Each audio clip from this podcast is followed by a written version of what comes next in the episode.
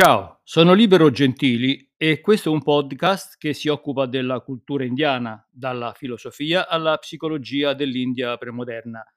Tutte le registrazioni sono tratte da lezioni tenute nei corsi di formazione insegnanti di yoga.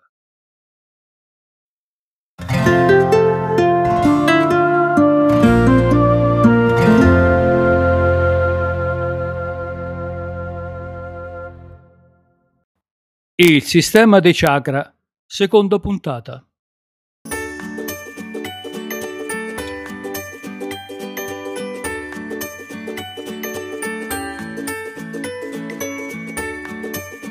Essendo ogni chakra una parte della nostra personalità che possa prevalere in un certo momento della nostra vita o in una certa epoca della nostra vita, in alcuni momenti della vita siamo più ricettivi, in alcuni momenti della nostra vita siamo più attivi, generalmente nella giovinezza si è più attivi, poi si è più ricettivi, quindi diciamo che quello che io vi ho detto riguarda le varie fasi di sviluppo di una personalità.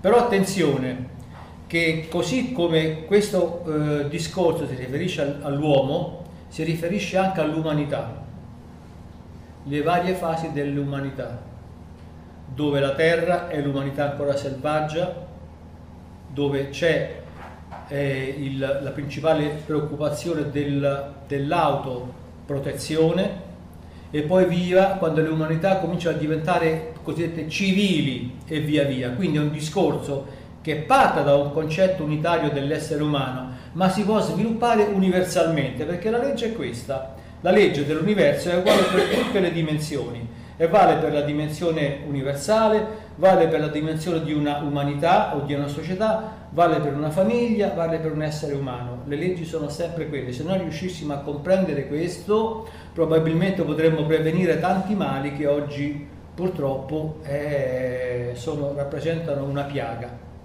Non ultimo le, le conflittualità e le guerre non ultimo quello, se potessimo capire che esiste una sola legge universale se noi facciamo un passo indietro e, e, e, ci rendiamo conto di quello che abbiamo vissuto dalla nostra infanzia, con tutte le cose che ritornano ciclicamente, che ritornano ciclicamente, con tutte le attitudini, con tutte le, le varie fasi che si chiudono apparentemente e poi si riaprono, noi avremo una saggezza da persone che hanno vissuto 200 anni e non magari 30 anni o 40 anni come pensiamo di essere. Queste attitudini dei chakra no? sono qualcosa che non giova al nostro equilibrio. Allora, non è vero che nell'esperienza dei chakra noi dobbiamo attivare i chakra, perché i chakra sono già attivi, non li dobbiamo attivare noi. Se noi attiviamo i chakra, i chakra vanno verso l'esasperazione, nel senso che se io come persona, come inclinazione, sono una persona essenzialmente dinamica, impulsiva, raggiasica, focosa, se io vado a lavorare e attivo il mio chakra, vado verso l'esasperazione, divento un delinquente. Allora l'idea non è quella erroneamente, come si, come si ripete oggi, come un ritornello, che i chakra vanno attivati, i chakra vanno neutralizzati, vanno calmati, vanno abbassati, perché i chakra sono l'aspetto mondano della mia realtà ma il sistema tantrico dei chakra era fatto in modo tale che Kundalini, l'energia spirituale, potesse svilupparsi neutralizzando i chakra. L'equazione è questa, se funziona la corporeità, quindi all'interno della corporeità c'è la fisiologia, c'è l'anatomia, ci sono le pulsioni, se funziona la corporeità, che è uguale come equazione alla mondanità, non può funzionare l'aspetto spirituale noi non stiamo parlando di una partita di calcio, stiamo parlando di materie che trattano di spiritualità. Quindi Kundalini è un'attività spirituale di evoluzione dell'uomo. Se funziona la mondanità, la spiritualità è nascosta, perché Kundalini è raffigurata sempre come un serpente arrotolato con la testa in giù? Perché quella è la sua condizione normale della vita. Siccome funziona la mondanità, la corporità, Kundalini non può salire e quindi è addormentata.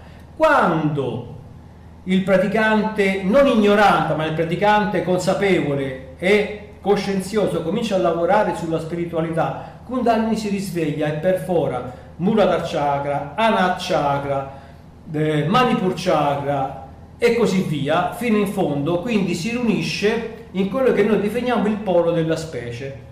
Allora lì si ha la totale realizzazione. Quindi che, che vuol dire? Che quando Kundalini per fare un chakra lo annienta, lo fa, lo fa diventare inerte. Prima si muoveva, si agitava e Kundalini trova questa agitazione, non può entrare perché la mondanità gli impedisce di entrare, l'interesse, del, l'interesse dell'individuo è riportato verso il mondo. Ok? Io devo guidare Kundalini, la devo guidare con le mie attitudini.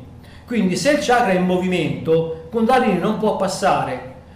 Ecco perché Kundalini arriva, addirittura si sostiene che Kundalini può salire solamente quando il respiro c'è un kumbhaka portato alle estreme conseguenze. Allora, quando l'attività fisiologica del respiro, addirittura una delle tante attività, si ferma, Kundalini è sollecitata a salire, perché metto da parte l'aspetto corporeo a favore dell'aspetto energetico, spirituale, chiamatelo come volete. Capite? Quindi l'attività sui chakra è volta a neutralizzare i chakra, non ad attivarli, come oggi ciecamente e biecamente si afferma, per una mancanza di conoscenza, per un errore di interpretazione di questa, di questa scienza. Questo sia chiaro. Volevi dire qualcosa? No, che mi dicevo, com'è possibile che sia passato il messaggio opposto? Eh, com'è possibile? È proprio opposto. È il mercato. Ci sono anche libri e riviste che parlano di attivazione e non di eh, neutralizzazione o disattivazione. Capisci? no? Allora, questo è un mercato, va bene? È un mercato editoriale, è un mercato che si sviluppa su vari fronti. Naturalmente il mercato deve avere un messaggio. Come diceva Marshall McLuhan, the media is the message. Il media è il messaggio, il media stesso è il messaggio, va bene? Allora, il media, che è il chakra, deve essere il messaggio. Se tu proponi un media che è volto verso Rallentamento. rallentamento, eccetera, che messaggio dai? Dai un messaggio competitivo? Esattamente l'opposto. Chi è che vuole oggigiorno frenare certe cose? Anzi, il contrario. Vediamoci. Vediamoci, andiamo avanti. Abbiamo un concetto della vita totalmente differente. Allora, possiamo pure studiare i chakra facendoci del male, che poi il male non ce lo facciamo perché figuratevi, non influite neanche in minima parte su quello che vi promettono i manuali e i vari guru di oggi, no?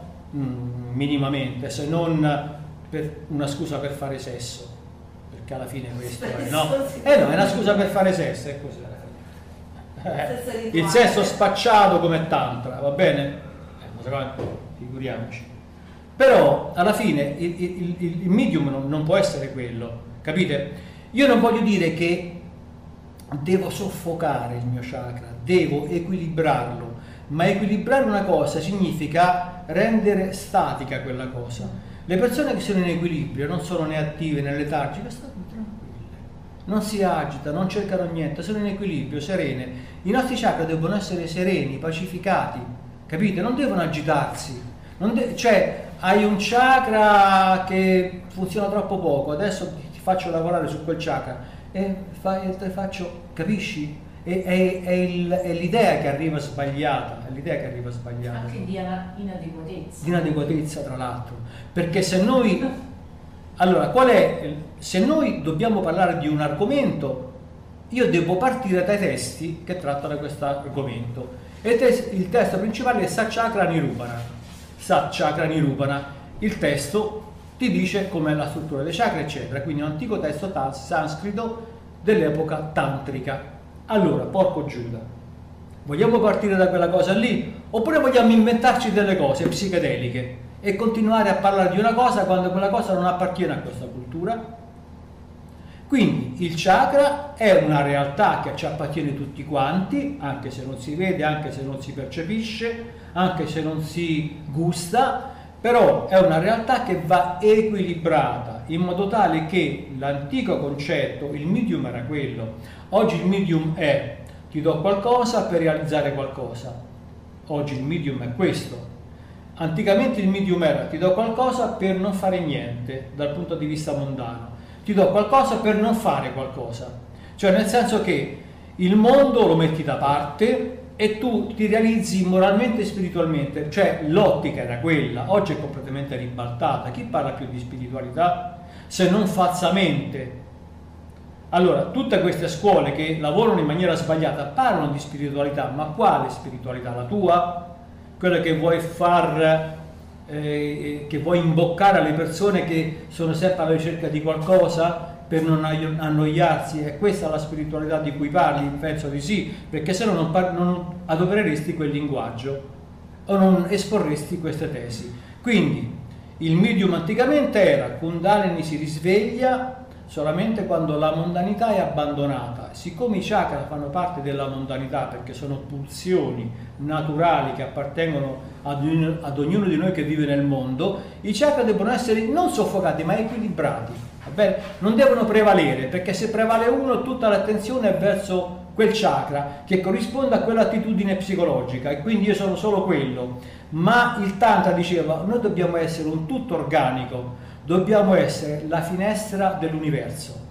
Per essere la finestra dell'universo, come quella finestra che mi dà l'orizzonte esterno, io devo, devo in qualche modo rapportarmi a quell'orizzonte se l'universo è in equilibrio, perché fino a parola contraria è in equilibrio, e quando non sarà l'universo in equilibrio ci sarà la catastrofe, la fine del mondo, ma fino adesso fortunatamente in equilibrio, le stelle stanno lì, i pianeti girano, le galassie circolano, è tutto in equilibrio. Allora se noi, dice il Tantra, siamo qui, noi siamo l'immagine di quello che sta fuori, tutto ciò che è in me è fuori, tutto ciò che non è in me non è neanche fuori, quindi sono la finestra dell'universo se l'universo è in equilibrio, io devo essere in equilibrio, altrimenti sto fuori di questo concetto del Tantra.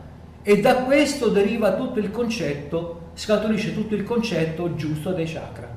I miei chakra devono stare in equilibrio, non debbono, non debbono essere attivati, devono essere placati.